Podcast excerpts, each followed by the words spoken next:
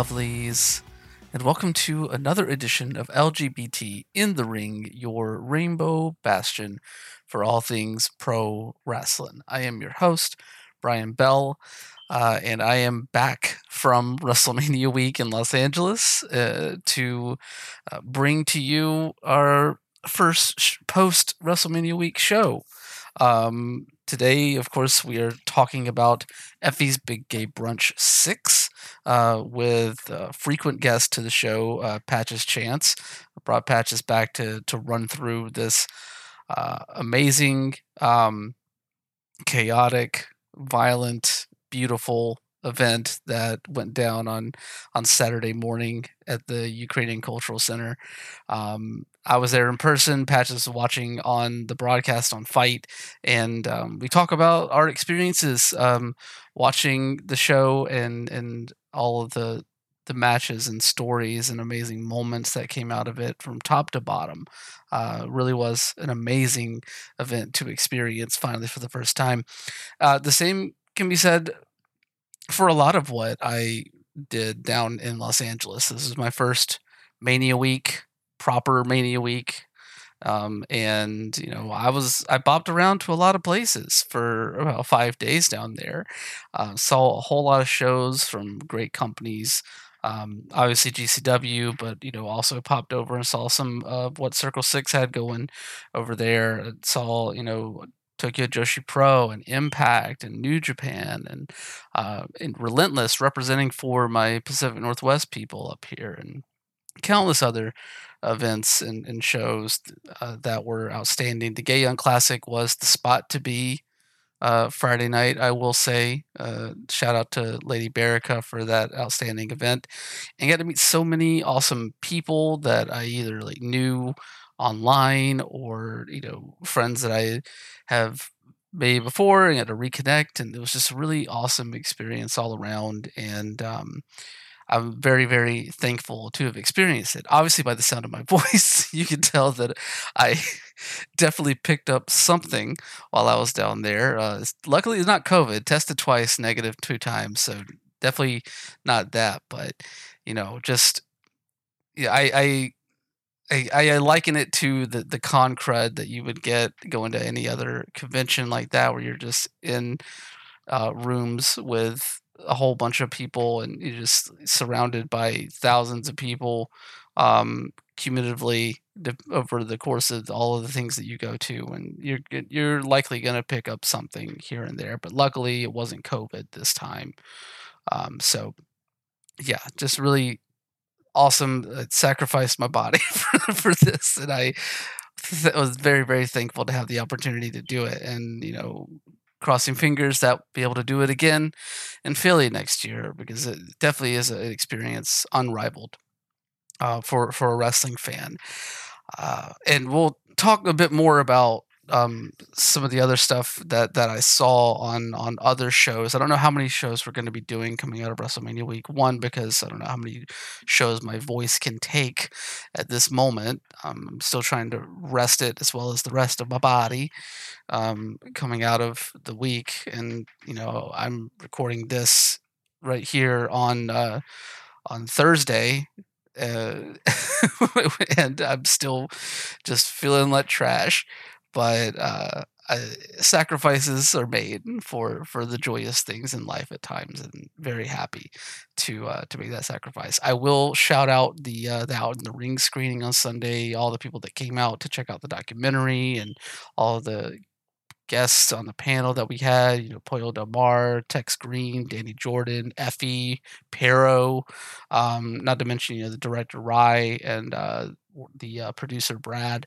for the film. Like, just it was an amazing experience. Thank you to everybody that came out to see the film and hung out at the after party for a little while. It was lovely to meet all of you as well. And uh, yeah, I, I, can't wait for more people to have an opportunity to see the film. It is truly a powerful piece of uh, piece of media right there. Um, before we get into my conversation with Patches about the Big Gay Brunch, um, I do want to address something publicly uh, that kind of happened over the weekend as well, and has kind of bore out into this week too. Um, and I wanted to wait. One of the reasons why the show is coming out on Friday is because I wanted to wait until um, I felt it was the right circumstance to to speak publicly about this because um, it's if you've been paying attention to um, some of the news around Outsports right now, where I cover pro wrestling, um, there's been a lot of uh, a lot of uproar over uh, one of the site's co-founders, Cyd Zeigler, um, comments made uh, on Twitter last week um, in regards to you know praise of Ron DeSantis. Um, even some people going so far as to say that his tweets like tacitly endorsed Ron DeSantis, and that kind of led into a deluge of tweets where people started believing that uh, that Outsports as a whole uh, was endorsing or supportive of, of Ron DeSantis. And so much so that I had, you know, people that I didn't even know reaching out to me on social media before I even knew what the situation was, asking, you know, all these questions and, and stuff like that. And, you know, myself and, and the rest of the Outsports team, I think we, we've stayed quiet on this because we wanted an opportunity to talk to Cyd and uh, as a team uh, before we, we spoke publicly but um, I can I can say right now, just for myself and my own public statement around this situation, um, Cyd's statements um, that were made Thursday, and, and, some of which have been deleted since then, um, definitely do not reflect my uh, political leanings. Uh, they definitely do not reflect my beliefs um, and that sort of thing. They don't reflect more importantly, they don't reflect those of Outsports as a whole. Um, and the the conflating of the two has been an extremely frustrating thing to to deal with. Um, I know that you know people want answers, people demand answers at times, but like sometimes we need time to to handle these things in, in the way that we choose to. And you know, I just want you to know that like any period of silence there from myself was not anything of, you know, uh, affirmation by absence or anything like that. I wholeheartedly condemn Ron DeSantis and all of the various um, fights that he has brought to not just the queer community uh, or specifically the trans community in the state of Florida and what he has empowered around this country through um, the policies and the rhetoric that he has utilized in those um, combative ways, but you know also his attacks against um, education, his attacks against uh, the African American community, his attacks against uh, women's rights, and and you know so many countless others, the rights to peaceful protest. Now, like there's so many things uh, that I find abhorrent about him personally that I could never dream of having any inkling of support for him in my body. He is the exact person, a representative of the exact kind of people that Outsports was created to fight against, that I myself fight against through whether it's my my coverage through my job or my own personal advocacy. Um, you know, like it that that is so far from my beliefs. And I will say it, it was severely disappointing to see um, what Cyd tweeted. And I know there's more that um, that I'm sure there's going to be more that I say about the situation. There's going to be more that other people say about this situation. Um, there's more that Cyd is probably going to say about the situation, but I will leave those statements for them to make because um, that is not my place. But for myself, that's that's where I stand. Like it was disappointing to see. It was frustrating to see. Cyd's comments do not reflect the spirit of Outsports as a whole, and I just ask that listeners of the show and people that have trusted Outsports for the 20 plus years that it has been around in terms of um, highlighting our community and advocating for our community within the sports world, um, that you understand that that I remain dedicated to the mission of Outsports, and um, you know I understand if that broken trust over the last week has impacted your desire to engage with Outsports. I I completely understand that, and I know that it's going to take a lot of work for that to change, and hopefully, um, you'll understand that one one person does not embody the entire site, and that um, that you'll continue to um, offer support to the site as a whole, and all of us that are continuing to fight through um, the coverage that we do there. Um, yeah, just had to get that off of off of my chest. It's been weighing on me for seven days now. Um, it's it's been rough um, to trying to understand and navigate all of this. So I, I appreciate y'all listening and and uh, yeah, that's that's where I'll leave it for now. Um, but with that, let's uh, jump into my conversation with Patches and let's dive right into that juicy, juicy omelet that is Big Gay Brunch 6. What's up, guys, gals, and non-binary pals? Welcome back to LGBT in the Ring. I'm very pleased uh, to have as my guest this week, helping to run through all of the uh, craziness and intrigue and story and violence that was on display at uh, the gayest pro wrestling party of the year, the Effy's Big Gay Brunch Six at uh, the Collective during WrestleMania weekend. Please welcome back uh, from Let Them Wrestle, one Patches Chance. How you doing, Patches? Good, good, good to be here. Thank you for having me back. And, Always. Uh, yeah. It, can you believe we're on Big Gay Brunch Six? It's it's wild to think about, right? Like to I mean, see I remember where the first one, and I mean, it had some struggles. Um, some of them were that that pandemic that we had that still have is happening. Yep. But at the same time, like it it jump started this thing in such a wild, wild way, and to see yeah. we're now at at a sixth one, um, is I don't know. Like it's just I love seeing the longevity of it and I love that it's still continuing to grow as well because like yeah, you know, this was the it's... first time that the Big Gay Brunch sold out as well. Mm-hmm. Which is wild to think about and then to see all of the the the people on this show that have been on previous brunches and then all of the new people on on the show as well.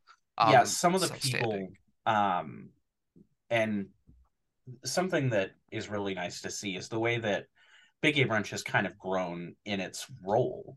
Because I think at first it was really just we need to prove we're here.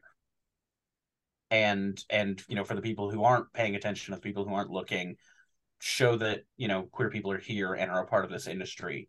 Whereas, you know, now we're on Big Gay Brunch six, it's, you know, the people who were barely trying to get their name out there and showcase themselves the first one. They're the veterans at this one. They're the mainstays who've been here for six gay brunches, you know, or as many of those as they could, how the chips fell. And now we've got even more new talent coming in. And this works as a combo where you get to see some of these biggest names that we've had that have been there that are, you know, pioneers today as the industry continues to grow but you're also seeing new faces who now get to showcase themselves on a stage like this because Big Gay Brunch is drawing more eyes now than it was at the beginning because it's continued to have this this allure to it. Yeah, and it can, in in the same way that it's drawing eyes, it's growing its audience across various demographics you know it's it's definitely it's definitely a party for the queers right but at the same mm-hmm. time you're pulling in like so many other people uh, outside of our community that are recognizing the power of what this event is Absolutely. and and recognizing it for the outstanding wrestling show that it is too just beyond the the rainbow clad motif of everything you know um because that's the one thing about the big gay brunch and a lot of the other like pride events that we've seen is that like yes it's about celebrating our community but it's at the core of it just about putting on a really fucking great wrestling show yeah, it's about more than wrestling, but it is also still about wrestling. Mm-hmm.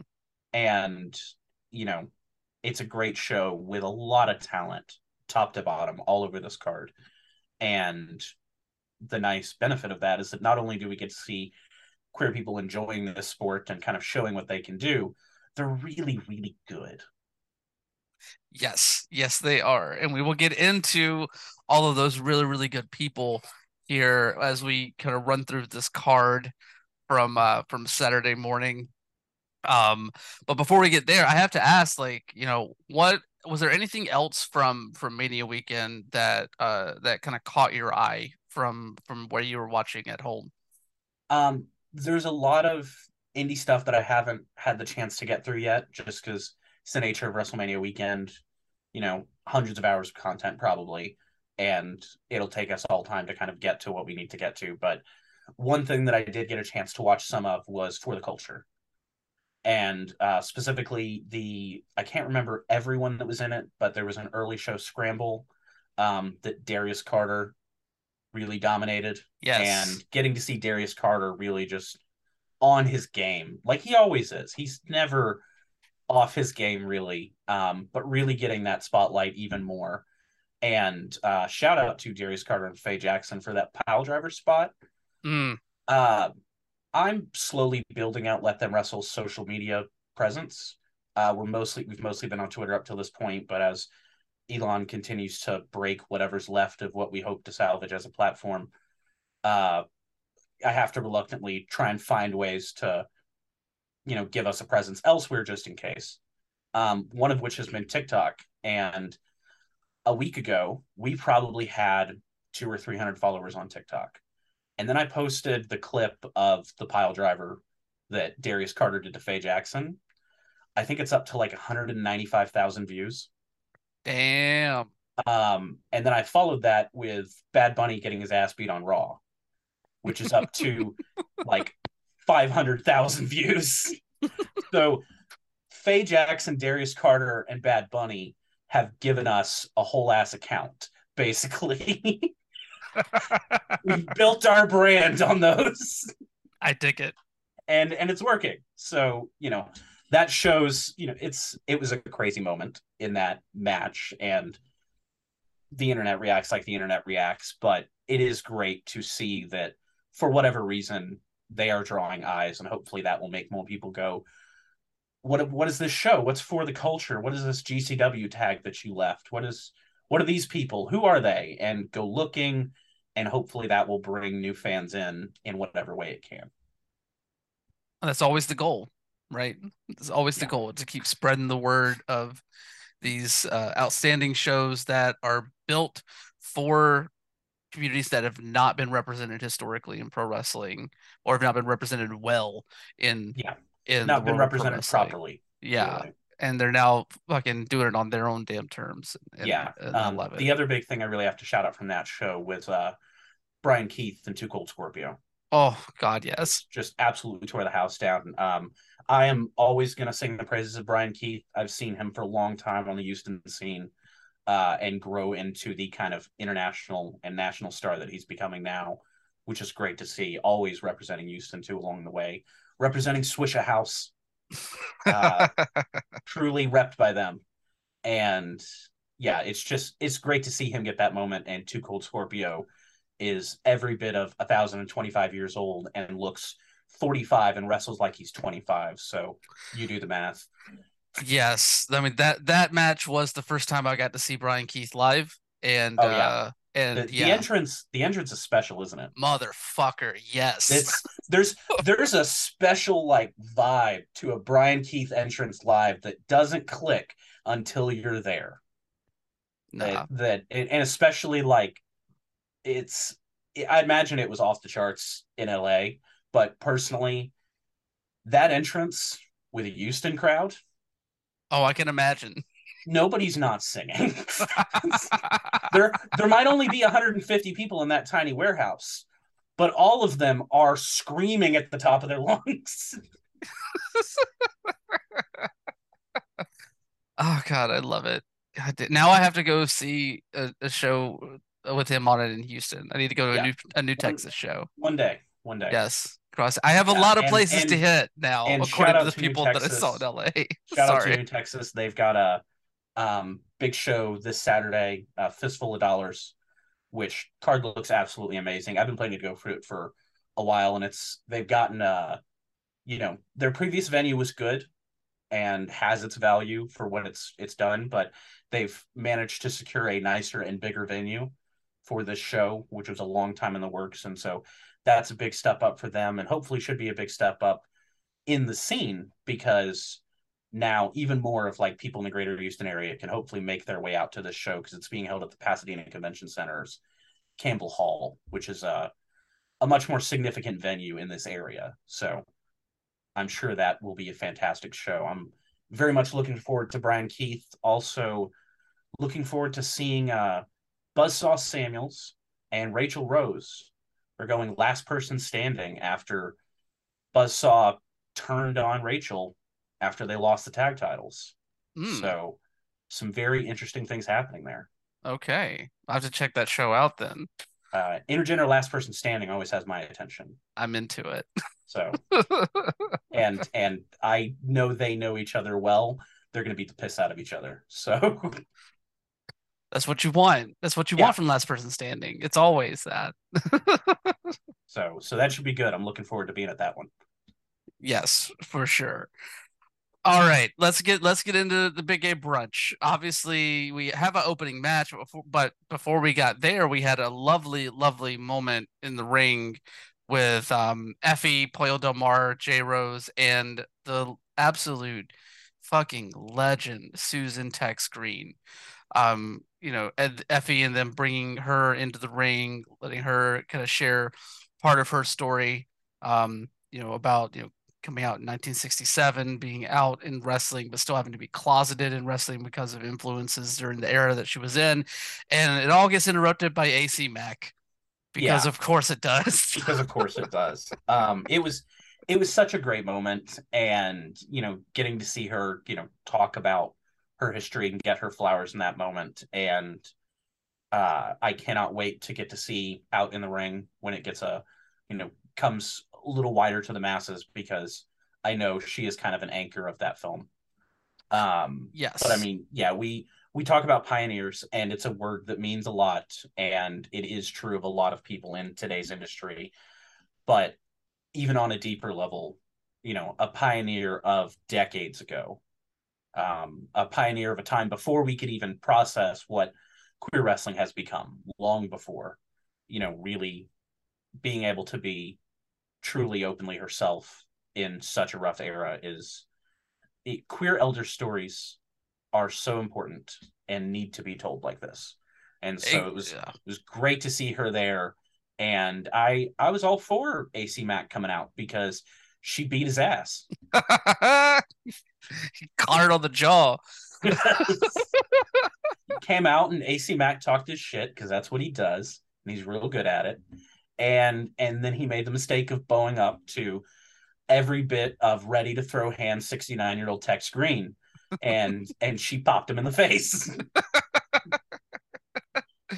yes, it was a, a wonderful, wonderful moment to see. And you know, and at the screening of Out in the Ring that that uh that we did at the Q and A, like I think it was a big topic was the fact that you know we don't always get to hear the stories of our elders in the community because our elders don't like sometimes they yeah. just don't they just don't survive um, those experiences this is slightly off topic but it, it really is a strong thing that made me think of this so have you listened to uh do you remember when snoop dogg did a snoop lion album called yes. Reincarnated? yes so there's a documentary about the making of that album um, it is a little hard to find now. I think it's only on like Amazon and Apple, like via purchase. It's it's not really on streaming right now. So, um, unfortunately, there's not an easy place I can point for people to find it if they want to watch it themselves. But the timing of the creation of that album was basically Snoop being overwhelmed by the violence he was seeing and like people he was losing and people that were close to him that were going and that he wanted to embrace peace and love and positivity for an album and understand the roots of reggae culture for the album. And so the entire album is filmed, or the entire album is made, and the documentary is filmed in Jamaica. Um, they go to Jamaica, speak to Bunny Wailer and a lot of these big important names in reggae roots and history um, while they're there. And the creation of this happened to be shortly after Nate Dogg passed away. And so Snoop and a lot of people involved in that, you know, scene were very overwhelmed and very much coping with and grieving the loss of Nate Dogg. And while they were doing the album, one of Snoop's cousins was with him while they were filming in Jamaica, and Snoop's cousin's nephew passed away. And they got the news while they were recording the album and filming this documentary and, and grieving and doing all that. And that led into one of the songs, which was Ashtrays and Heartbreaks, which got written by one of the writers. I can't remember her name. They had a large team of writers there helping with the creation of this album and kind of dealing with the the pain of grief and losing you know these people that mean a lot to us and the opening kind of line from the album is from an interview from the documentary it's it's a the as you open up the album is snoop saying we losing so many people and we want to love them while they're here. Because a lot of the way a lot of the times they don't get loved until they're gone. And he's saying you know himself he's saying the only way to get love is to give love and i want to be loved while i'm here and i want other people to be loved while they're here. And you know getting to see susan get this moment that that's so important because she knows now the you know whatever doubts and fears we have of our own then we wonder you know whether we've made an impact whether what we've done was enough. She now gets to have that you know moment that confirmation that affirmation that your work your struggle was not in vain that you have helped push us forward and we are here and we love you for it. Yeah. Yeah it, it is it's a beautiful sight to see to see her back in a ring with a, a sold out crowd like chanting her name chanting mm-hmm. texas gonna kill you Texas kind of kill you At and AC you fucked up and all that shit. It was great. yeah, like I like I feel like this this whole week for for her, and I didn't get to spend a ton of time with Tex, but you know we had a, a, a, a couple conversations here and there on on Sunday, mm-hmm. and um, it, it really felt like you know she she felt the impact of it, like she felt she felt the moment, you know. Yeah and and yeah. she was very very proud to to be there for and, for those moments and in the moment of you know her getting to interact with AC Mack on the show something that absolutely added to it is that she looks like she's having the time of her life oh yes just just absolute having so much fun Yes. And and so is AC Mack. You can tell. he's, he's absolutely enjoying being the asshole in this moment and he's playing his part perfectly. he's he's very good at it. Yeah, it's it's his skill. So no, it, it was an awesome moment, and of course, I have to. I would be remiss if I didn't shout out the lovely Lynda Carter uh, oh, uh, homage yeah. from the, Pollo. The Wonder Woman reveal was was yes. so good. Yes, it was so very good. As as Effy said, tens across the board. Exactly. And I know how important that was to Pollo as well. You know, Pollo yeah. has talked about Lynda Carter being such an influence for for her. So it was awesome to see. Yeah. But of course, this all leads into our opening match, which features AC Mack taking on uh, Jay Vidal, uh, Richie Coy, and Honest John. Now, I have to ask because you know, in talking before we jumped on here, I know there were some there are some new people and some people that were you were less familiar with. I have to ask, how did Richie Coy and Honest John land with you in this match? Um, I am a huge Richie Coy mark now. uh, uh, Honest John was also fantastic, but I am sold down the river to Richie Coy. um, yeah, this this was a great match. Uh, very clearly, you know, AC Mack and Jay Vidal being the the mainstays, the bigger stars here, and Honest John and Richie Coy getting you know their kind of showcase, and it was it was an absolutely fire opener. It's just just balls to the wall action um, from all of them. And yeah, this was the the most I've seen of Honest John and Richie Coy for sure, and they absolutely impressed me.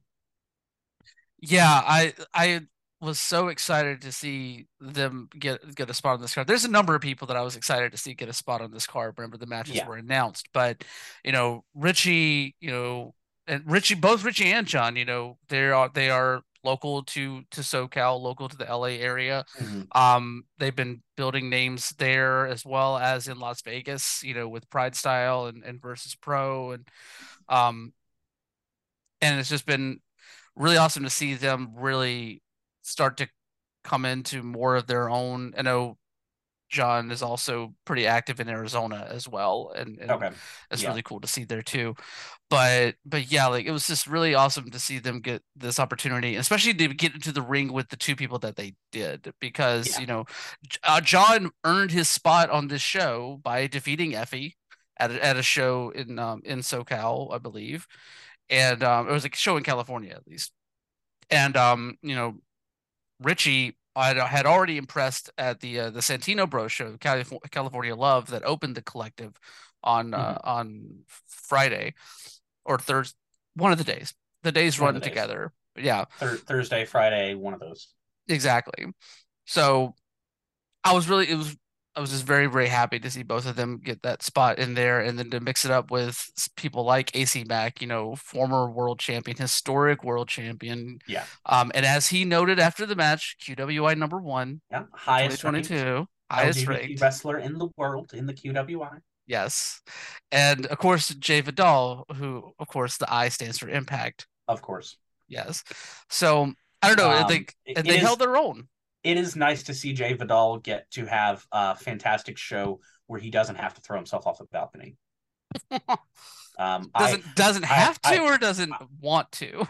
I mean, I mean, ask him. Um,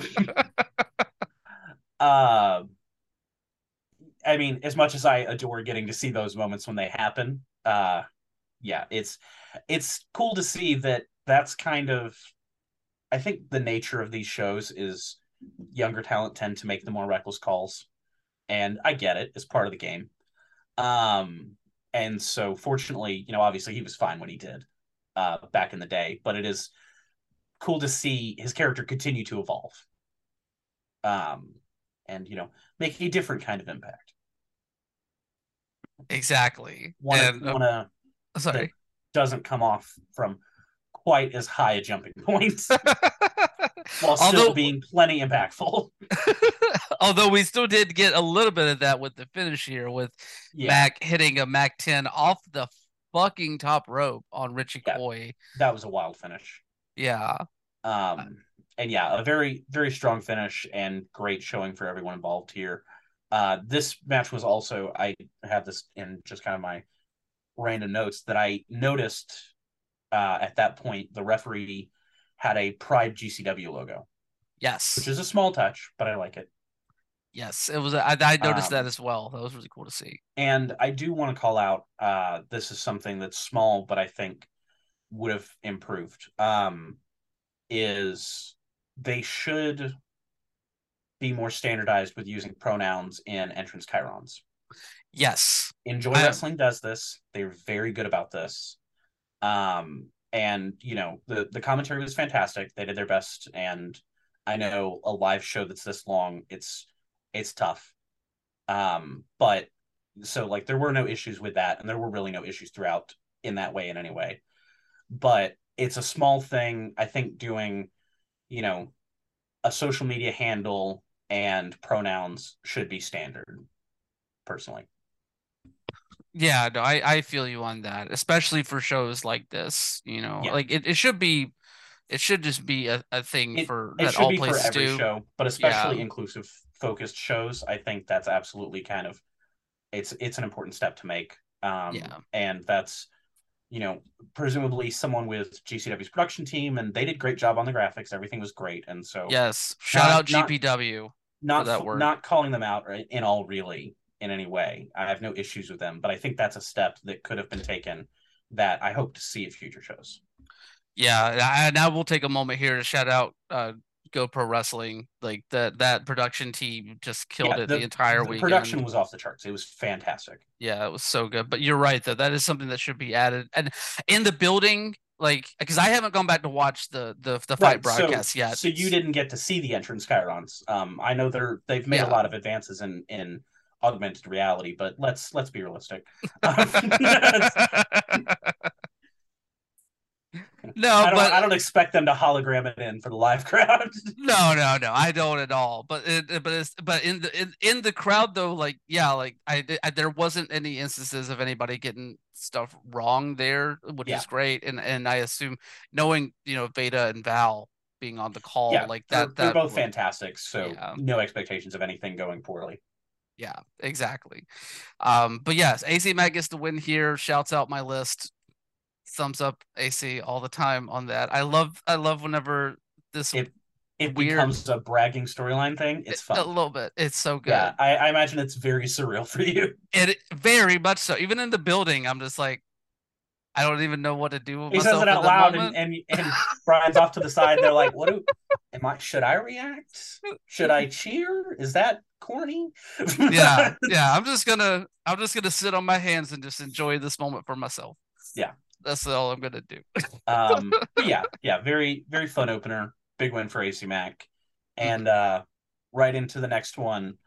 Uh, so Oof. I knew I knew a little bit of this card going in. I didn't look at the card before I watched. Mm-hmm. So a lot of these I had forgotten about, or I couldn't remember for sure who was facing who. So of course, when it's oh, this is Keita Murray and Devon Monroe. Oh, this one's gonna fuck. hell yeah, it is. Um, and I just got completely lost in the match. I have I have very few notes about this one. Honestly, that's what's. It's a good. it's It's, so yeah, go good. for it. Yeah. Um, so Keita spends a lot of the early part, I know, working the legs. And, you know, always an understandable move for trying to take out an agile performer. But I mean, even more so, Devon Monroe has such long, dangerous, deadly legs that accentuate and, you know, add power to a lot of his moves. And so it's a very smart call for Keita to focus like that. Exactly, especially knowing how much of Devon's, you know, offensive repertoire is influenced by lucha.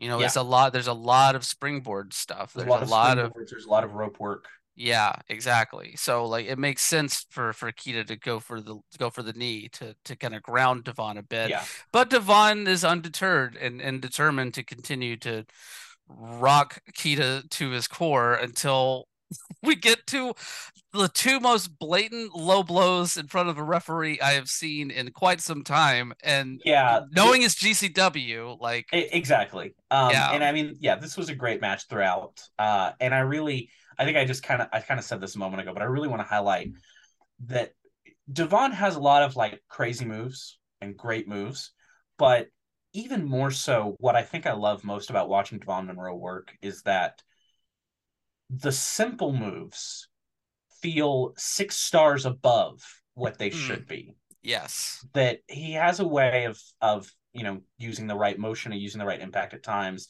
and using his legs to make really basic stuff look special and extra impactful and it absolutely was on display throughout this and is contrasted really well to Keita's style especially in this match which is a lot more grounded a lot more keep at my own pace and try and slow you down but you can't entirely slow back Black's excellence down No, you cannot. And another thing I like to point out about Devon is that like he his selling is so Oh, yeah. so good. It's- It takes everything like he's been shot with a cannon Yes, exactly. It, it's a it's a thing to hang your hat on, Devon, Yeah, for sure. Absolutely. And Um, of course- yeah, we yeah. we wrap up with Keita just going, well, just just low blow and one more. The referee staring right at him, just looking at him like, come on, man. yes, and then he lands that FYF and uh and gets the and gets the pinfall win over Devon here to uh to continue his uh his success at the big gay brunch Yeah. now. Um yeah, like I, there's honestly there's not there's so many great things I can say about both of these people and the the match itself was was a whole lot of fun and, and it fit perfectly with the idea of you know Keita's character you know Keita you know being as vicious as he is but getting so frustrated that nothing he's doing is working against Devon that he has to resort to just going to kicking low yeah to to get any kind of opening to to finish yeah, Devon off it's and it's it's a way of wrapping things up that you know makes both of them look strong in their character. That it it's a finish that fits them both perfectly, and both of them come out looking great and can carry that into whatever's next for them. Exactly. And and you know, these are two mainstays of the big gay brunch at this point. Like I am excited to see, you know, I'm assuming we're probably gonna get one during all out weekend, and I hope both of them are on that card too. Yeah. So hoping. Yeah. Well, our next match is uh, this one was was interesting for for me uh, as well, just because um, Sandra Moone is someone who you know a lot of us are very very familiar with, obviously, mm-hmm. um, and Steph De Lander Steph De Lander who has turned herself into the latest menace of GCW. Yeah, um, Which, alongside I mean, course, Matt Cardona. I was going to say the the most effective way to identify yourself right out of the gate as a menace is to be on Cardona's side. Yes. That's that really communicates everything that people need to know right away. Yes, it definitely does. But like this is a moment for, you know, and we're going to see this a little bit later on in the show too, like um a moment where uh, someone who had spent some time in WWE and you know had not necessarily in the same way that like um someone like a Jake Atlas who had been in WWE during basically during this entire boom period for for queer pro wrestling. Yeah. and then got to experience it after he came out of that. Like Steph missed part of that you know during her time portraying Portia Peretta, uh, Portia uh, Parada. Yeah. And now coming back onto the indie scene and being located and, and based out of the US now, seeing her get the chance to be on one of these shows was a really awesome thing to see, even if, you know, the the character is one of those that just makes you want to see her get her ass kicked all the time. yeah, the the line that I wrote down because and I can't remember if uh, it was Veda or Val who said it, but uh, someone on commentary as you know, Steph comes out and cuts her promo about being on Stand and Deliver NXT last year and being the best and and really sets the tone and you know solidifies her as the heel so everyone will cheer for Sandra even more. Not that Sandra really needed that, but it helps. You know, might as well. Yeah. Any any little bit. Um and and someone on commentary said, Steph De Lander, you're a cunt in the Australian way.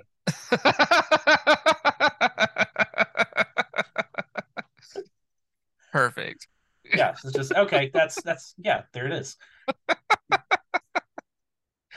Damn it! I really need to watch this show back now. I need to hear Val and Veda. The the commentary, yeah, you you'll enjoy it just for the commentary.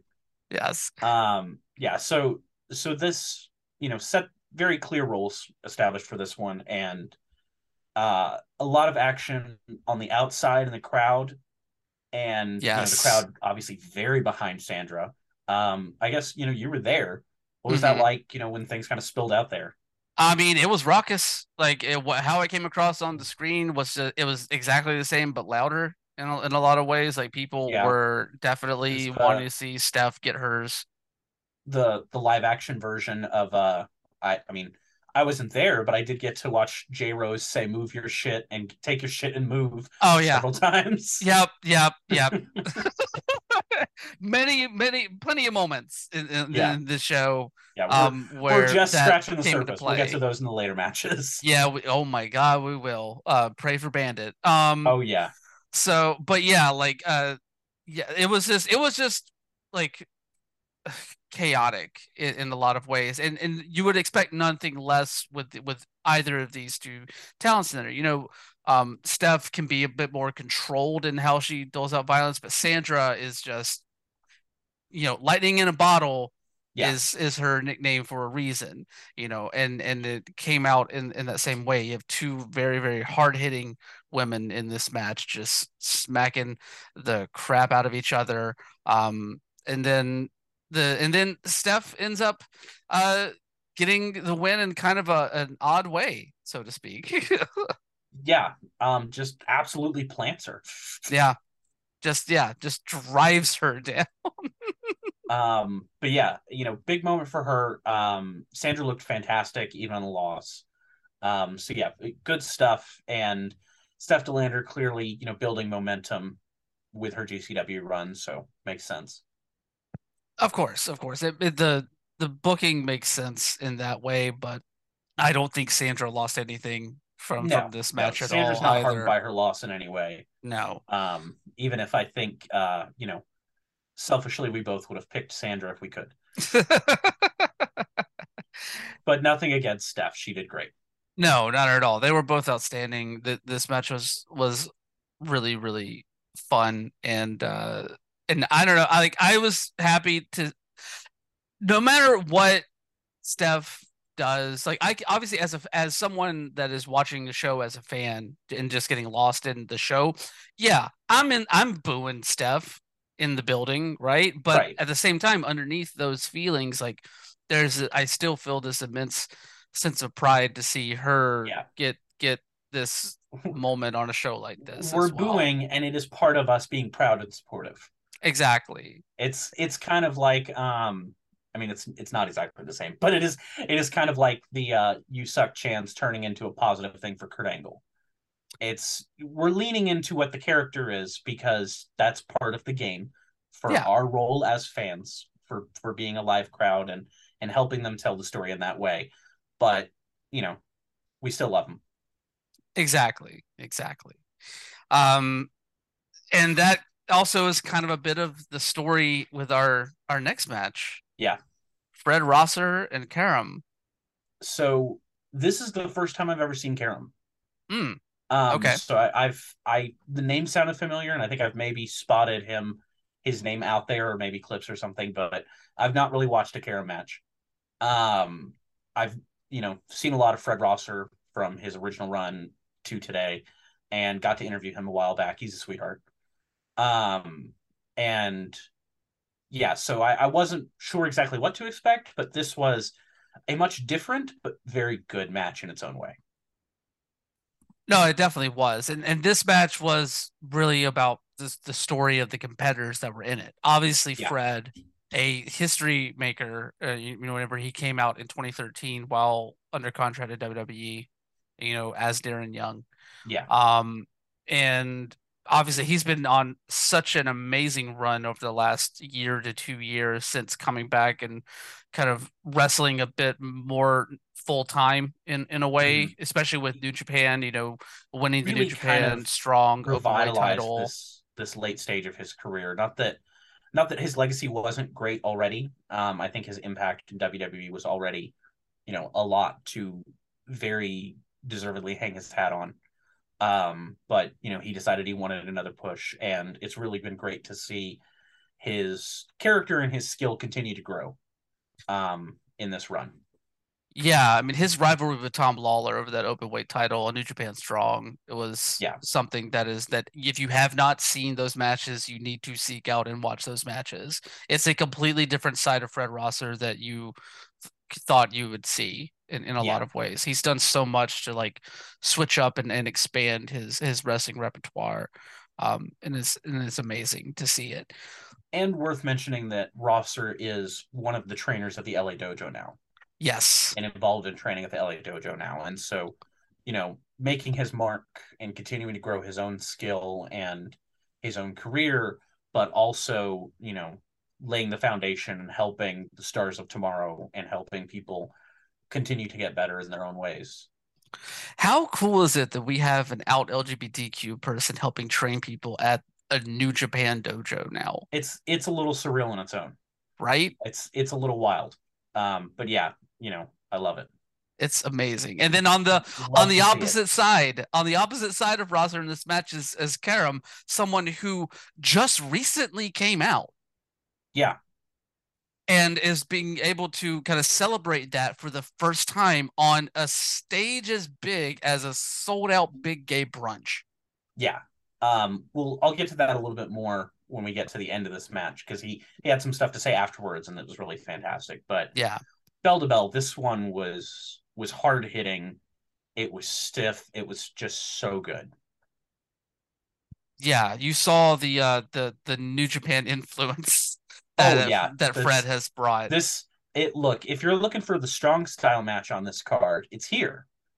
Yes, it definitely is. And honestly, that style is very much in line with Karam's style. You know, like Yeah. I haven't seen like I've I've seen a, a, a decent amount of, of Karam um here and there, but and and but and so whenever this match was announced, I'm like, oh, this is gonna be they're just gonna this is just gonna be slapping meat. This is just gonna be people knocking people's blocks off for about Yeah. 10 minutes. And that's exactly Um, what we got, and it was perfect. We do get, you know, Karam antagonizing the crowd on his way out, and as the match gets rolling, um, Rosser definitely playing up, you know, the the being the fan favorite here. Um, did the millions of dollars primetime players staying in the crowd of course. uh, with one of the fans. It was a great moment. Um, so yeah, it's very much you know setting the tone.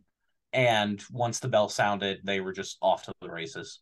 Yeah, I mean, we did get a night, a fun little moment of levity in in amidst all of the the ham bones being thrown, though, with uh Karam getting his ass out, and And and then like a true heel, like a true bad guy, he put it away. yep, yep, Like just ah, I wanted to boo louder. you got to pay for that. Yeah, apparently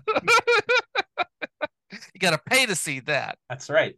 Yeah, um yeah that was that was a great fun moment and it it definitely it can help to have you know those lighter things in a stiff match like this that kind of give the crowd a chuckle but also it gets right back into the violence it plays into the spirit of the event, right? Because the Big Yeah. Gay Brunch is it's about having fun, celebrating the community, but also And featuring like hard hitting wrestling. And it's also about feeling safe doing spots like that. Yes, feeling safe in an environment where you know that it's not going to be you know whether that safety is the performance you're working with or the venue or the crowd all those pieces that make you know maybe people question whether or not they want to take a step like that at a certain other show whatever it happens to be. Whereas this is an environment where you can do stuff like that and have fun. You know we'll get the right reaction from people who understand what is going on Exactly. And and I love that this show fosters that environment for people. And it's oh God, it's just so good. Um Yeah. Rosser gets the victory here over over Karam, and then we get to the the post match, which is um, you know, the one thing I love about the big gay brunch and, and queer events as a whole, this goes out like the same thing it goes with like pro wrestling vibe and and you know Hoodslam and Pride Style and and the- and all the various companies that have heavy LGBTQ influence to them in a way is that you have these very poignant moments where people that haven't really gotten a chance to like share of themselves get a chance to do that in a very very um Real authentic way. way. Yeah. yeah And we got both Um, from Rosser and Karam on this. yeah, I, I I wrote down the line because it was just so perfect. So I mean, Karam obviously very much playing the asshole heel throughout this match and leaning into that role, and the crowd was all for it, and everybody's into it. And Karam gets on the mic afterwards and goes, "I know I was a real piece of shit for the last ten minutes," and it just it cracked it like it it lightened the mood just the right way, and it's okay. Let's the we're we're out of that mode. Let's switch and and he gets you know a really great moment to talk about the power of being able to feel like he can be completely himself and you know we we have all 11 world for him and love to see people getting to have these moments yeah, like it was a really it was powerful in in, in the moment there. Like there were mo like there were multiple times during during the show where like I could f- like feel myself starting to get like emotional and like starting mm-hmm. to tear up a little bit. That was one of them. Just like yeah it was it was this one the tech screen one i was a puddle I, was, yeah, I, had, I had to stop and watch the show later I was, no that was not the reason i stopped watching but but I did end up finishing the show later because yeah, that that one was overwhelming in a great way. Um, and so was this. This was a very touching and powerful moment to see. No, it was. And then of course I was very happy that uh Fred led uh, the crowd in the millions of dollars chant again at the end. Yeah. Like that was Yeah. just that was just a lot of fun If- to, to participate in. Give the people what they want. Exactly. Exactly. No. Um So speaking of right. violence, that's yeah.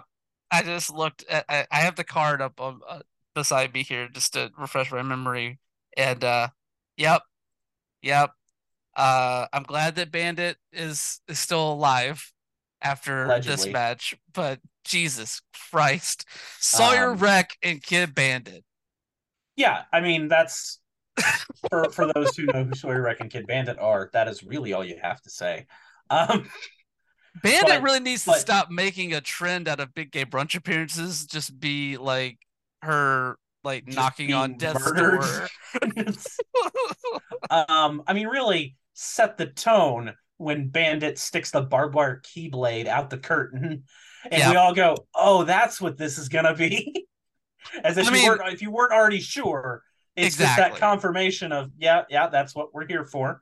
That's what's all gonna need, happen. All you needed to know was that she was facing Sawyer Wreck, and you knew that what that was gonna be eh, for people yeah. that are familiar, obviously. Yeah. But yes, barbed that's... wire keyblade in hand. Jesus Christ. This okay. And, and look, eh, when when you say barbed wire keyblade, you think, oh, so they're gonna like build up to using the barbed wire keyblade. No, it's in like the first six or five, like sixty seconds, maybe. Oh yeah, no, it's immediate. It's it's literally immediate. It's, you get a keyblade straight into it. just keyblade to the head. Yeah. Just, just there's there's an early DDT on the barbed wire keyblade. Yes, like even worse, like the the barbed wire starts to unravel off of it a little bit, so you're yeah. getting it caught on like it was getting caught, caught on Bandit's gear, Sawyer's hair, scalp and like, hair. Yeah, just like just ripping shit and like, god damn.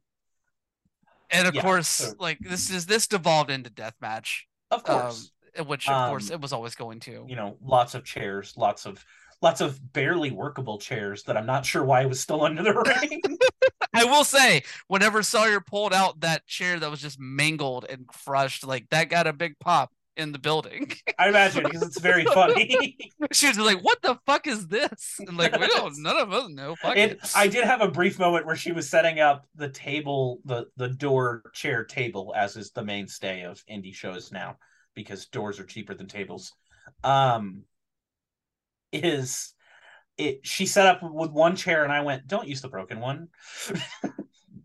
she did not, but I had that feeling because I've been to shows where they did that.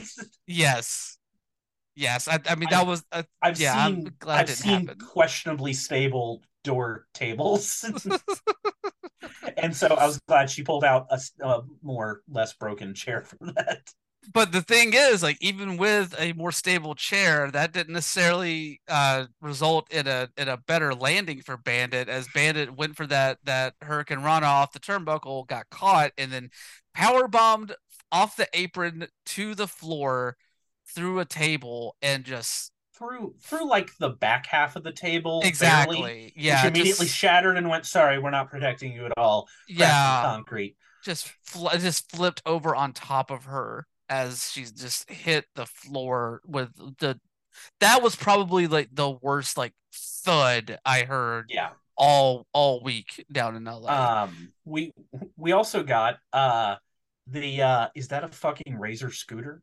Um, Hell yeah. Hell yeah. God damn. Like gee, what are we doing? It's a razor scooter assisted 619. Welcome to say, Los Angeles. I love it. I will say, welcome to the West Coast. I saw Billy Dixon. Shout out to Razor Ramona, the the former like uh, razor scooter that that Billy used um, on primetime shows a, mm-hmm. a number of years back. But Billy never used it as a weapon especially when it's uh, feeding into its reputation as the fucking shin killer of all shin killer toys. Yeah, really and and using it as a tripping hazard against Sawyer, Bandit it was a great realized it perfectly. It's a great way, yes, to to bring it into the action, and uh, yeah, the the using it to trip Sawyer up, and then the Razor scooter assisted six one nine, huge pop from me, and then of course Kidd died going through the table, but somehow the match wasn't over. No, no, Sawyer wasn't ready yet. Sawyer had to put no. Bandit through another door looking for some choke bombs. Um, Bandit did get a stunner a little bit later, and Sawyer flicked her off and ate another stunner. But uh, Kidd went for that Phoenix splash and no water in the pool. No water in the pool at all. But, and but know, it was really cool to see to see her attempt that because I know part of the conversation with her around her transition was that you know like she was very public about like you know I might have to switch up my wrestling style. I might not yeah. be as the flippy Kidd Bandit that all she of y'all fell sure in love she would with. Have the the strength to be able to pull off the same moves just because exactly of the physical changes. Yeah, but to see to see her like like bring out that Phoenix Splash again. That that yeah, was really to awesome to, to see. It. Yeah, and I'm sure that was um, probably a big moment for her, just being able to pull that off. Yeah, yeah, it was a great spot, and then right into the uh, choke bomb through the door. Yep. And uh, the the jackknife stack pin, um, which I I took a screenshot of, sent to my boyfriend, and said, "God, I've seen what you've done for others, and I want that for me." Love it. it's great stuff. This this this match was fantastic. Exactly. Both, and yeah. it was it was everything it's expected to be. So mm-hmm. yeah, wonderful debut for Sawyer Wreck on the Big Gay Brunch too. Um, oh yeah, for sure. Yeah, it's awesome, awesome match, and, and I and a big I, win. And Bandit, I hope that you are are okay. I just I hope you are okay. Hope you're recovering. Take another ice bath. Whatever helps. Yes, exactly. Alright, Yens, thank you so much for tuning into LGBT in the Ring. Uh, we'll get right back into the thick of things, but I do want to take a pause real quick and say thank you to some amazing people that make this show as rad as it is. Starting off with Daniel Quasar, the Progress Pride flag designed by Daniel Quasar is a product of Progress Initiative. You can find out more at quasar.digital. A big thank you to Sarah in the Safe Word for the show's theme song, Formula 666, off the album Red Hot and Holy.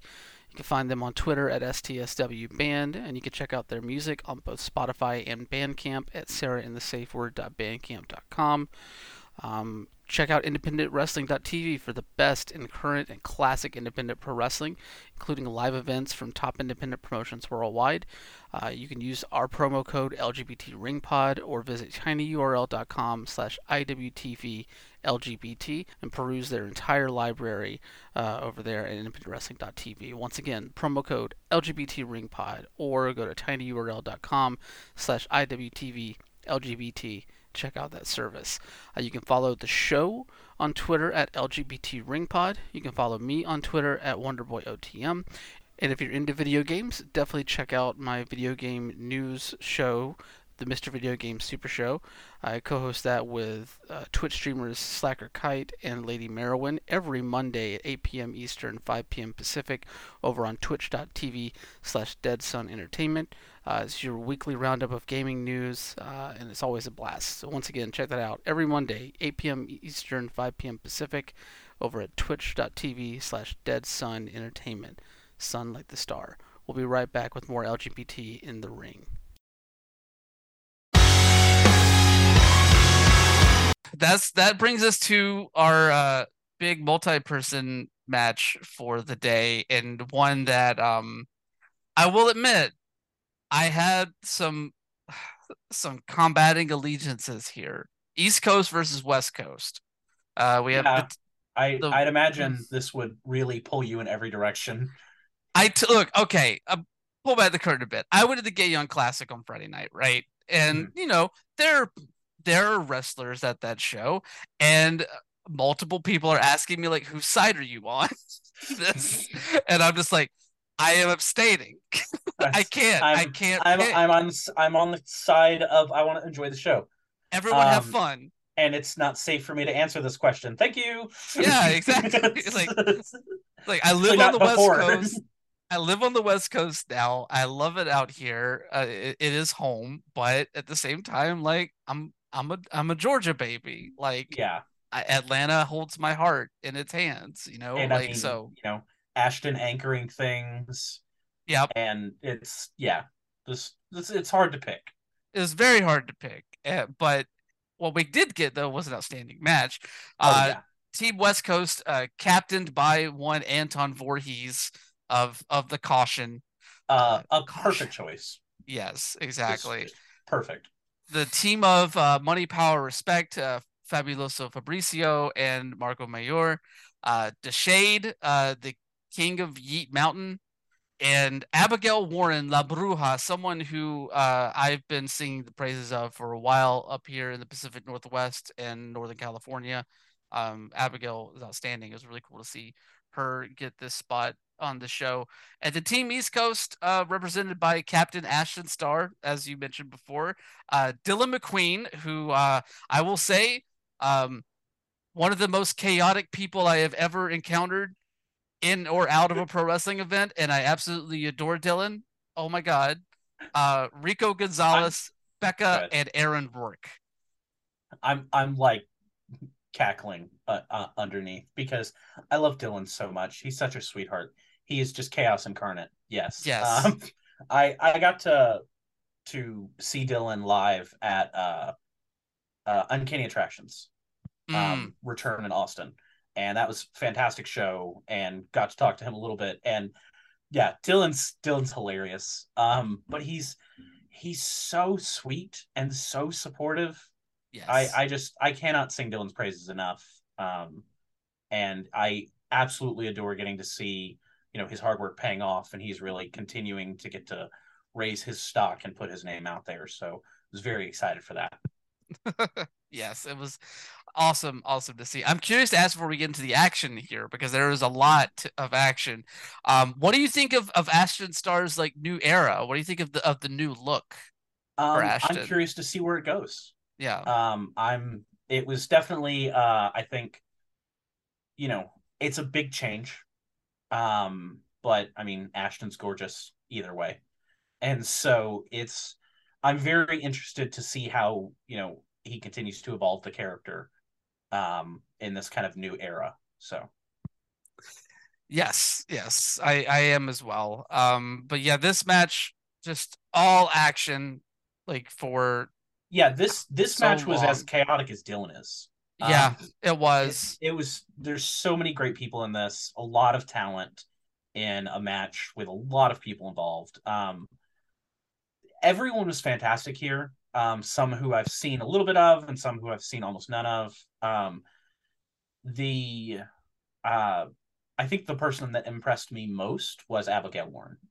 Mm um, who I've seen a little of, but this was, I think, the most of a match that I've seen of hers, and she really was perfect in that role as as one of the powerhouses in this match, and just some great stuff. Um, but I mean, everyone was killing it through this one, and it's it's a ten man tag or a ten person tag, and so it's gonna be extremely chaotic. It's gonna be hard to follow, and it's going to have some fantastic moments where you know one team gets their taunt moment and then everything goes to hell. yes, I mean all of all of the the dive sequences, all of the the teamwork sequences in this were outstanding, and, and some big moments of people just getting pancaked, just oh, like yeah. big power moves. Yes, throughout. Yes, that that that new um that new double team move that MPR broke out um oh yeah on Ashton just looks fucking brutal. Um, um there there was a moment uh the couple of the moments that stood out to me from from commentary um or one that stood out for me from commentary was uh I think it was Abigail and Becca were going back and forth about the hat. Yes. And uh someone on commentary said all's fair in love and hat. and and shortly thereafter, um, we get a hilarious moment where uh, Dylan comes in being, you know, a little bit of an asshole like he can be if he wants to be. He's twerking says, on him. Says, "How's your first day going, sweetheart?" And Abigail just Glasgow kisses him to death. Fuck yes. just, and he's gone. How's your going, sweetheart? And then and then a little bit later we had back and forth between Dylan and Anton and we got the eat his ass chant. Yes, we did. Shout out for that. I will say for for a weekend where two separate shows we got a we want asshole chant going. Shout out to Fairbones. Sexy, sexy, sexy. Um yes, of course we were going to get some kind of ass eating spot yeah. somewhere on this card, and I it love bound to happen. I love that Anton leaned completely into it, literally, just oh, like yeah. bending over and just like waiting for it, just like just come on. just fantastic. Um, and, and and is a sign of how much more fun and how much better these crazy moments are when they're actually queer people. Yes. It's it's oh we're it's we can do it. It's it's part of the game. We we all know what we're doing. We're all having fun. Everybody involved is, is aware of what's going on. And like it's never the joke. It's yeah, no, do it. Yeah. We're all serious. Eat his ass right yeah, now. go for it right now Right in now. the middle of the ring. The rest of them can beat each other up. Y'all do whatever. There's there's enough people in this match. They can be wrestling while y'all do this. I don't see a problem. And God. and and I mean, you know, then Dylan and Anton were making out later. Yep. Uh, yes, God, Anton hopping onto Dylan and just wrapping his legs around him, just like I, uh, I have to shout out their production and also shout out their Dylan and Anton's willingness to go absolutely all the way in with making out like that. Because I Mhm. tried to capture a screenshot of it, and I mean, it's you can see their tongues sticking out as they're making out. it's really just a perfect encapsulation of that moment. I love it so much. God, Um, and and yeah, th- this was just such a fun match. Everybody involved really killed it. And then uh, Poyo decided to try and get involved, yes, poor Poyo. and unfortunately for Poyo, that usually doesn't end well.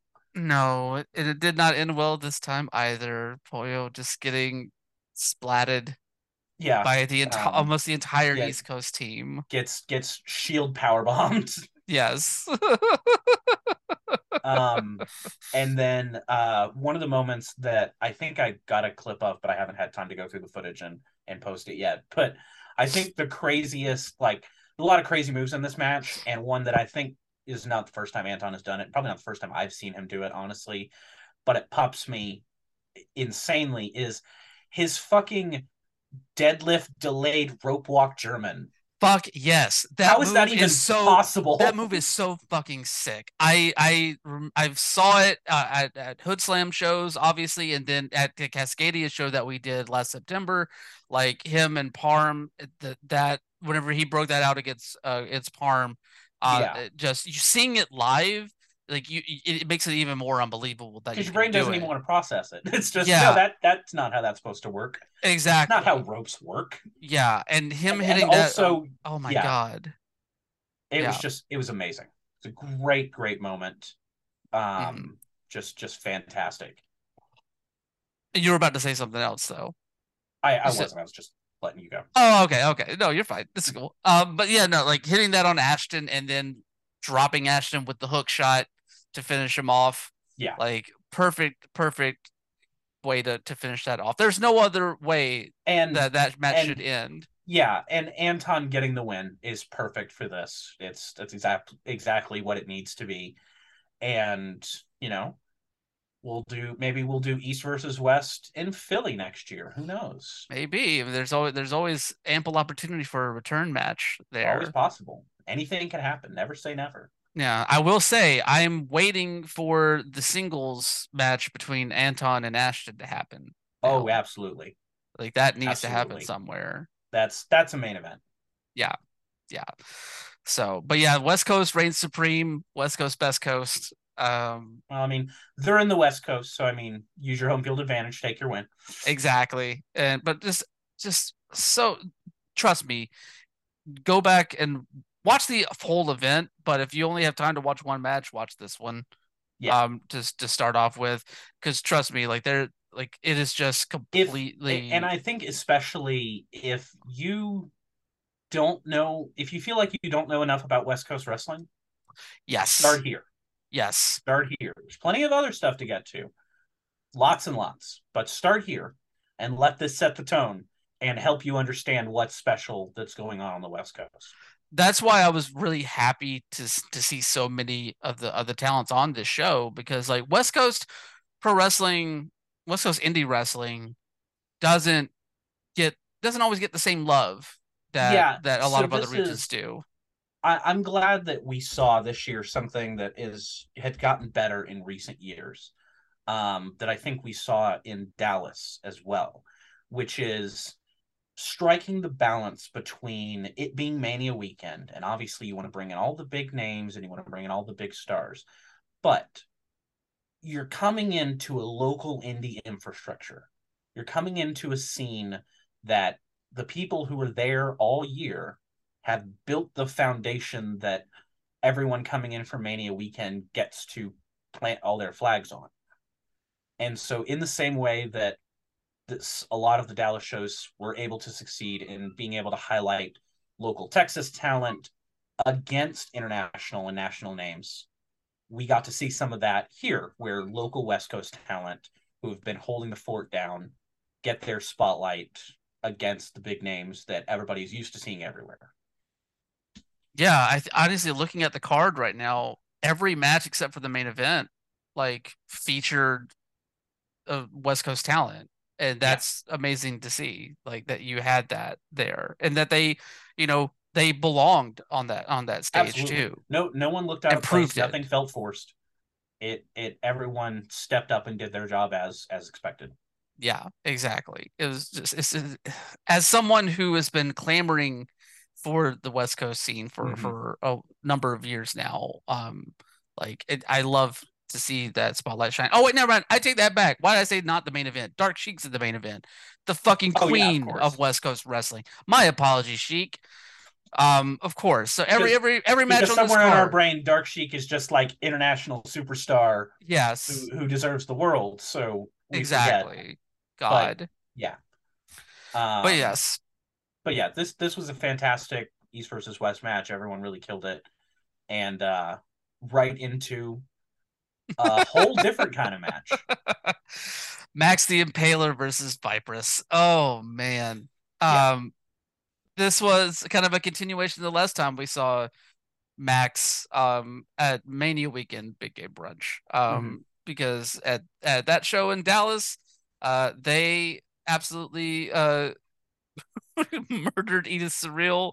Um, and uh, in in this one, they basically did Murdered very similar other. things to Vipress. um, yeah, I mean, you don't beat Max, you survive Max. Yes. and, and and Vipress did somehow survive.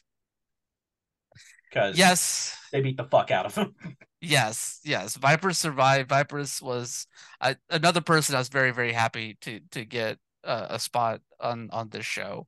Um, yeah. because Vipress has been doing outstanding things out here in the Bay for for a while now, and especially um, with Hoodslam and yeah, a lot of fun moments throughout this one, and uh, I think I think the moment that popped me as you know someone who understands the the bit of it is Vipress grabbing a venue chair and a fan like holding onto it tightly, like, no, they're gonna get in trouble. Yeah. we can't not the venue chairs. Yes. I was we just waiting to see don't get us in trouble. I was waiting so for Brett. I was waiting for Brett to come out and say something eventually. It's like that, that that one time. Can Mance, can you please stop breaking the fucking chairs? And, and immediately cut to me. I didn't break them. I didn't break none of them. I said, sorry guys. No. Oh, damn. Oh. oh, so good. But yes, one a moment for in this match that, that really like popped me, um, kind of in the the post a bit, I believe, uh, was uh Vipress, you know, because Vipress is very like can be a very sexually charged character, right? Yeah and then you see the moment where she use tries to use that with Max, um, and kissing Max, and Max just does not know what to do with this. Yeah, Max like, is, is more like like confused cryptid. Yeah. than anything else. Just like why is why is this creature touching me like this? yeah, like all they know to do is just to like respond with with like ah, violence. sounds like a reason to murder you. Not yes. that I needed another. but then we did get the wonderful moment post match with with Vipress and Amy um getting a chance to make out a la Anton and Dylan um to um, an extent. And, and the fantastic visual shout out the GCW production of the the feed of that was them making out and then Max just in the background, kind yes. of out of focus, looking over like the fuck is going on? just the confusion on Max's face. I, I don't understand. but what Max does understand is taking trophies, and I love the Absolutely. continuation of this yes. whole like Pom Harajuku saga in Tokyo Joshi Pro, seeing that we saw now with uh, Max ta- leaving the ring by carrying Vipress out on their shoulders. yeah, yeah, it, it, was all it was all really perfect. Yes. Um, was, also, uh, want to shout out uh, Vipress putting her hair up during the fuck, match. Yes. Oh my god. Just the res- no, no, we're gonna go. the response from the crowd whenever Such she did huge that. pop for putting her hair up. Oh my god, it was just like, oh, let's fucking go. Like that. Everybody was just fucking right back into this shit. Like, yeah, motherfucker. Yes. God damn, it was so good. Um, but yeah, Max gets the win with a very heavy, heavy, heavy, heavy clothesline. Yeah, um, I think it was a wasteland and a stiff spinning clothesline right after it. And yeah, yeah that's you know, Vipress Vipress did great but you don't beat Max, you survive. And exactly, she lives to fight another day. So, and got her kiss afterwards. So yes, you know, all, she definitely fair. did. Yes, love it. Uh, and that brings us to our main event, the the War Games match. Oh uh, yeah, between uh Thrusy, uh, Dark Sheik, Allie Katch, and Effy uh, against uh, Charles Mason, Pero, and a reluctant mercenary in one Billy Dixon. Yeah. Um. Obviously, this is you know I in my conversations with Effy on this show around very you know since the beginning of the Big Gay Brunch. Um, you know, there's been a lot of conversation about like, you know, transitioning the event from just a showcase into a place where we can tell stories too, right? Yeah. And this was kind of like the first like big, big, big like storyline heavy match that that we've seen at a big gay brunch that also utilized a lot of regular GCW shows to tell its story as well. Yeah. Like there's this there's been like this month long saga obviously between um Bussy and Charles Mason and then Sheik, you know, dating back to last year at, at in Dallas, you know, where Sheik and Mason fought and Mason like tried to hang her and, in a match. Like, and some of this also even goes back to the saga of Straight Bill. It does. It does. Yeah. And seeing Billy, you know, tap into something else, but you know, much more reluctant at this point. Um, really struggling to fulfill the role he's found himself trapped in. Yeah, exactly. And and of course Pero aligning with with Mason um made so much sense during that and, and that commentary issue. um constantly hyping up. And Pero's such an asshole. He's he's like the worst of our community. All he wants to do is just destroy us. I mean, he's great. We love him. He is a fantastic part of our community, but he's so mean. Not wrong. Um, yeah, very, so very mean. very, very that. Um, I so first off, shout out the wet ass pussy yellow brick road remix. Of course, always. Just just gold every time. Um and not that it's surprising, but I love Dark Sheik doing her standard in-ring like apron entrance motion, but to the beat of that instead. Yes. So it looks just a little different. It's a bit more like like kind of smooth in a way, you yeah. know? Like um, yeah, it feeds then, right into uh, the vibe. So um, I know you're not fully caught up on it, so you won't entirely get this reference. But the when Pero and Mason and Billy come out, I was like, oh, so the Imperial gays have arrived. The Empire gays Star Wars.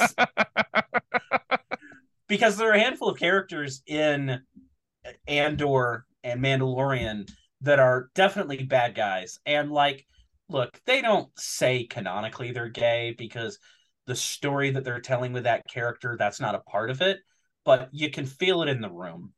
And and one of them is katy o'brian who is uh, fantastic and is queer and uh, has gotten to take on like a bigger role in mandalorian season three. And so empire gays is a very like the evil gays have arrived I love the description. I love it because it does. It did. It fit the vibe. Like as soon as Yeah, as soon as they're and- coming out, and like, and Billy is the reluctant one. He doesn't really want to be a part of it, but he's had to make the decisions he's had to make, and we understand that, even if we're upset too with him. Yeah. Exactly. And and and you can and the beautiful thing about like Billy's performance throughout this match is that you can you see that constantly in him. You see the conflict there. You see the grimace every time Dark Sheik takes a move. Every time Effy takes a move. yeah. That he he doesn't. Those are his people. He wants to be with his people, but you know, as the story is, his mother's in the hospital, and he needs. He's he's made this agreement, and it is what it is. Yeah.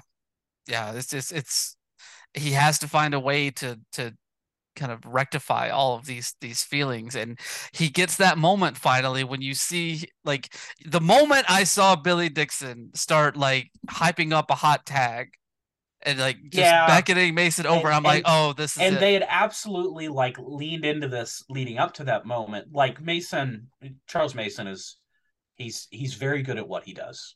yes and yes, so so moments like um early on of course they're just being an asshole to billy and trying to get billy involved and force him to do something. And at one point i think mason says yeah that's a good boy. And i was like oh fuck yeah you. Yeah. And i think God that's when the fuck it. you masons chant started because Yep. that's absolutely what you're aiming for there. God, uh, that and then like before the match started, where he was talking about how like he was so happy that he could help that he could sell out the straight the, sell out the show by being the straight person in, in the main event. yeah. Like, yeah, that's it's, God damn it, it's he does it so well because because we hate him. Yeah, he knew the role.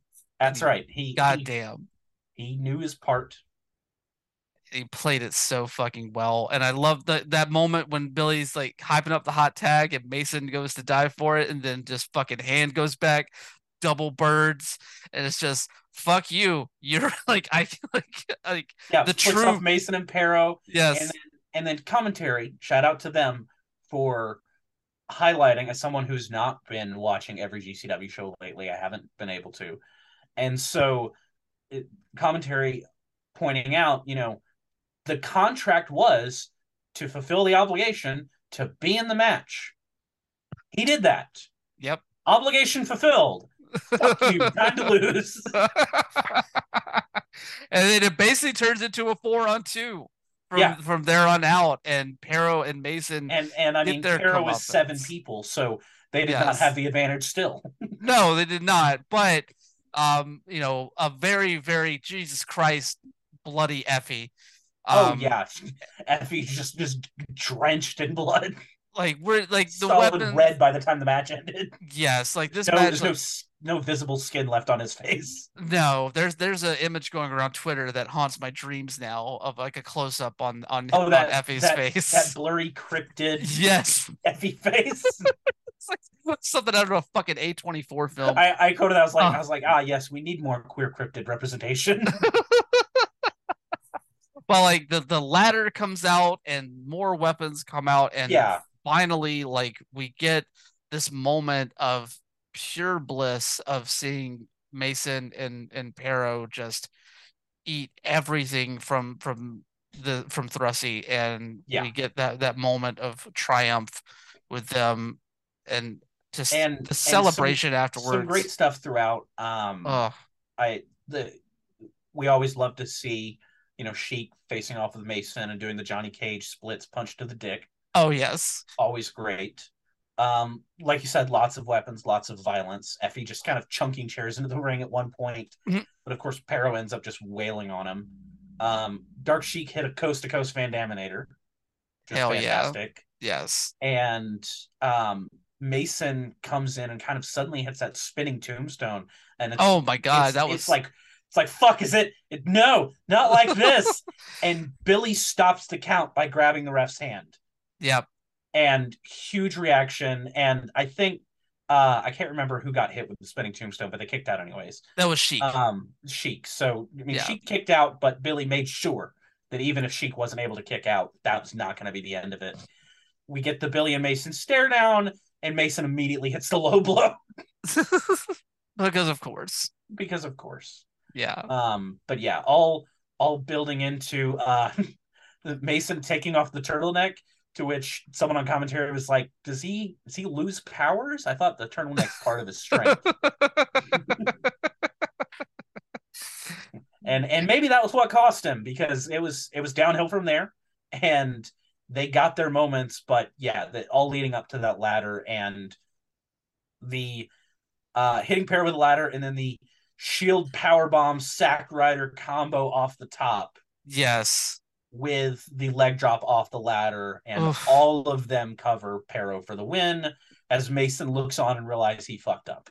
Yeah. God, that that leg drop from Sheik was like I I don't know, like just I guess maybe like being in the building, like it's like the height on that was just mm-hmm. like so the much more like, like 40 visceral. feet tall. yeah. Just fucking wild. They went, let's get a ladder. No bigger. No bigger. but yes, like that biggest ladder we have. The moment all of them covering Parrow, and then the you know the all four of them standing there hand in hand, raising raising their arms afterwards. Like I that there's no better visual for I think what the the uh the queer pro wrestling movement like oh yeah represents than that picture of the four of them and um, and you know i have nothing against charles mason he played his role in this perfectly and we appreciate his contributions to this story. But the perfect finish, having all of them on Parrow, mm, taking yes. him out and really wrapping things up that, you know, thank you for your contributions. This is not about you. You can go whine in the back now, be your little whiny heel like you will. And and you know, Effy and everyone gets to have the moment afterwards. And we always, you know, tend to wrap up with Effy on the mic kind of talking about the significance of these shows and a good little wrap up as always you know Effy talking about how important the show is and how great it is but also trying to as we can as we're able channel the queer joy that we get as queer people from these shows into fighting for positive change and also other people who aren't queer who get to you know now see this and enjoy this who also need to take the joy that they're able to get out of this and channel it into their own ways of fighting for and protecting trans rights and queer rights in whatever way they can exactly it, it's about building better allies it's about you know uh, highlighting the joy that our community feels but at this but at the same time like understanding that there is still a fight to be had and not letting that fight overshadow the fact that we can still feel joy. Exactly. You know, that we can still experience yeah. that and share that just, with each other. Just because we've got all this other shit going on doesn't mean we can't have our moments and have our joy and have our performances and positivity. And exactly. It's in a lot of ways, all of those things are even more powerful and rebellious by nature acts in a unfortunately world like we live in now they they are and but you know that's kind of the story of our community is just rebellion and and and an undying uh drive to continue to make people understand that we're human too you know? And and i love the fact that even on a pro wrestling show we get to deliver that message and that it can be as impactful as it is and it can drive itself home as as hard as it can you know? Yeah. Like think think about like when when we were younger and what pro wrestling represented to us and how it represented people in our community and you know and, and those things and to see what it is kind of transformed into in the hands of queer people it's it's truly night and day yeah. In in the most true way, like most extreme way, because I mean, personally, my my queer representation in wrestling as a child, visual example, was Billy and Chuck. That was yep. that's that's all I knew. That's all I saw. And you know, long before I was able to come out myself and kind of understand myself in that way, but you know, looking back, that those that's what I was seeing. I was seeing Billy and Chuck, and I was seeing kind of the remnants of what Goldust had been in the late '90s because I didn't start watching until about 2000. But having gone back, mid to late '90s wrestling is somehow even more homophobic than you remember. Mm, yeah. the the amount of F slur chants that I've stumbled across is just it's it's not even surprising anymore. Um, and so I mean that's that's something that would never be accepted at a show today. Less maybe an XPW show. Well, fuck XPW. Exactly. so that's, that's it's another sign against them, if anything. Exactly. Um, but but yeah, you know that we really it's a whole other world than it used to be. And like Effy said, there's still more to do. We still have further to go, but we should pause and celebrate the progress that's been made and the moments that we get to have now yeah we have we have to have those moments to remind ourselves of, of the journey that we have been on and, and, and the changes and that we have been able for. to make. Yes that the ability too. to have these moments all the time safely everywhere. Exactly.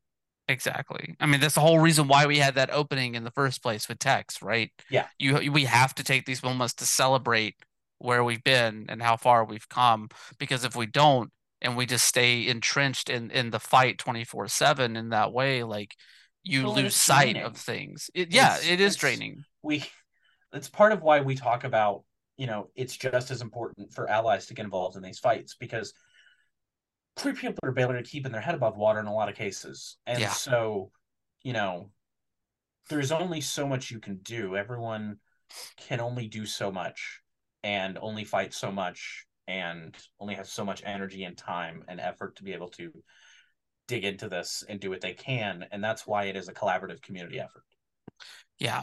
And honestly i feel like the perfect little coda on on this conversation this event as a whole is that not only is it great for empower like for like encouraging allies to become better allies and, and join this fight or you know restocking the gas tank for a lot of people in our community that are on the front lines of this fight.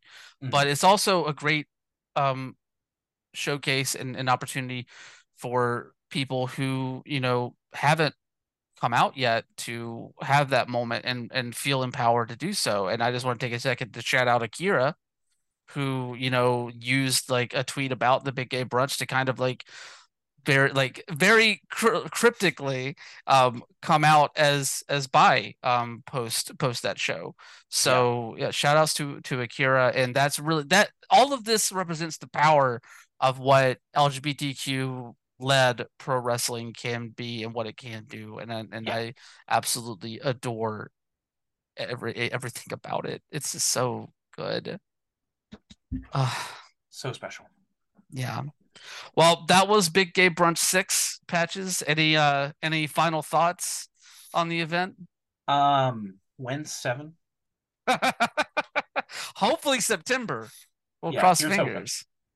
Oh no, the next one's in UK. The next one's the Big Gay Brunch UK in May. Oh, they're right. doing the one at TNT. Yeah, where they're going to have so, their own Rumble match over there. Should be very fun. Yes. So yes. so yeah, that's we've we've got more to come. You know, that's that's the nature of wrestling. Um, but you know, it is continuously great to see that having you know a show like this is not wow we had our one show no, this is just a thing now. We do this. We keep doing it.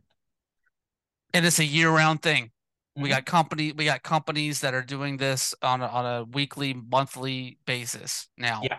And you know, the and it, Gay Brunch manages it, it gets to bit gets to be that couple times a year spotlight and showcase, but it is made possible by companies that are doing this day in and day out, by queer led companies and by ally led companies that put queer people in the right places to influence them and create the kind of you know inclusive environment that it needs to be. Yeah and also like not to mention plenty of other companies that are not queer led that are highlighting those same talents as well. Like one thing that that i take that i really took away from from wrestlemania week this year was that like up and down all of the like dozens and dozens and dozens of pro wrestling events that happened all around Los Angeles. Um, outside, I can count on like one hand how many of those shows did not feature a single queer talent. Yeah, it was like literally maybe like three, and whereas, but every every other whereas, one. Whereas when it was going to be the first big gay brunch, I mean, what it was that card and two others maybe? Like or something like i don't i don't really know. I would have to go back and look but it's same. definitely a lot more than it used to be. Yeah. Undeniably. It's it's grown. And you know it's um kind of going back to a conversation i had with mv young a long time ago um that this is about you know there are going to be places that are not going to embrace it and what you do is you just leave their ass in the dust. Fuck yeah. Because either they're going to realize that that's something they have to do because they're going to realize that there are fans and there are talents that they're not showcasing because of their choice not to be as inclusive. And either they're going to realize they're losing money and they're going to cave, or they're going to keep losing money and we're going to leave them behind and make a better business without them. We're down that path now. Yeah. Yeah. It's awesome to see. God, I love it. I love it so much. Patches, thank you so much for for coming on the show and uh and running through this outstanding card with me once again. Um, let everybody for having me. Of course, let everybody know where they can find you online or where they can check out your work. Um, all of my personal socials are at Patches Chance uh, at Let Them Wrestle on Twitter and Instagram and um, TikTok. Uh, that is most of where my wrestling content posting goes now, and we are continuing to slowly grow the site as we can, and you know, feature voices and spotlight things as best we can with the resources we have. Awesome. Thank you again, Patches. My thanks to Patches again for coming on the show and running through this outstanding card with me again, helping me relive it countless times, uh, well, at least once of the countless times that I'm going to, um, because I got people that I'm, that need to see this show, and I'm not going to be shy about showing it to them. Uh, it's it's awesome. It's really one of the highlights of the weekend for me. So, yeah. Oh, well, one down. Uh, hopefully, we'll have another one of these post WrestleMania week shows uh, coming to you over the weekend. We will see. Um, like, once again, have to take care of the voice, or else I'm just going to blow everything out here. Um, yeah, but, uh, but yeah, just outstanding stuff. Once again, so much amazing pro wrestling happening over that WrestleMania week. Um, catch up on shows that you missed. Um, check out shows that that you are interested in for sure. Check out the Big Gay Brunch.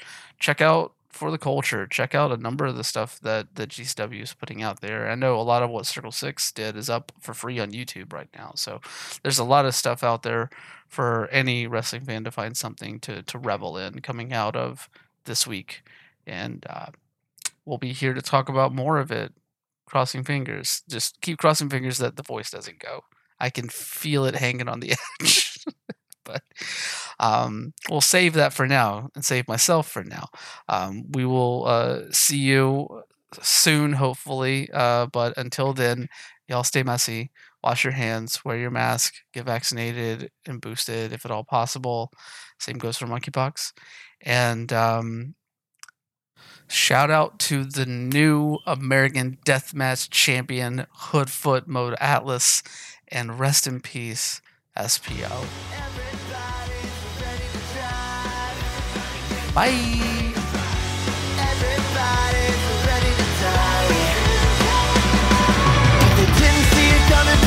the bridge She made a deal with the demon so lover could live the moon is high and the devil is Formula 666.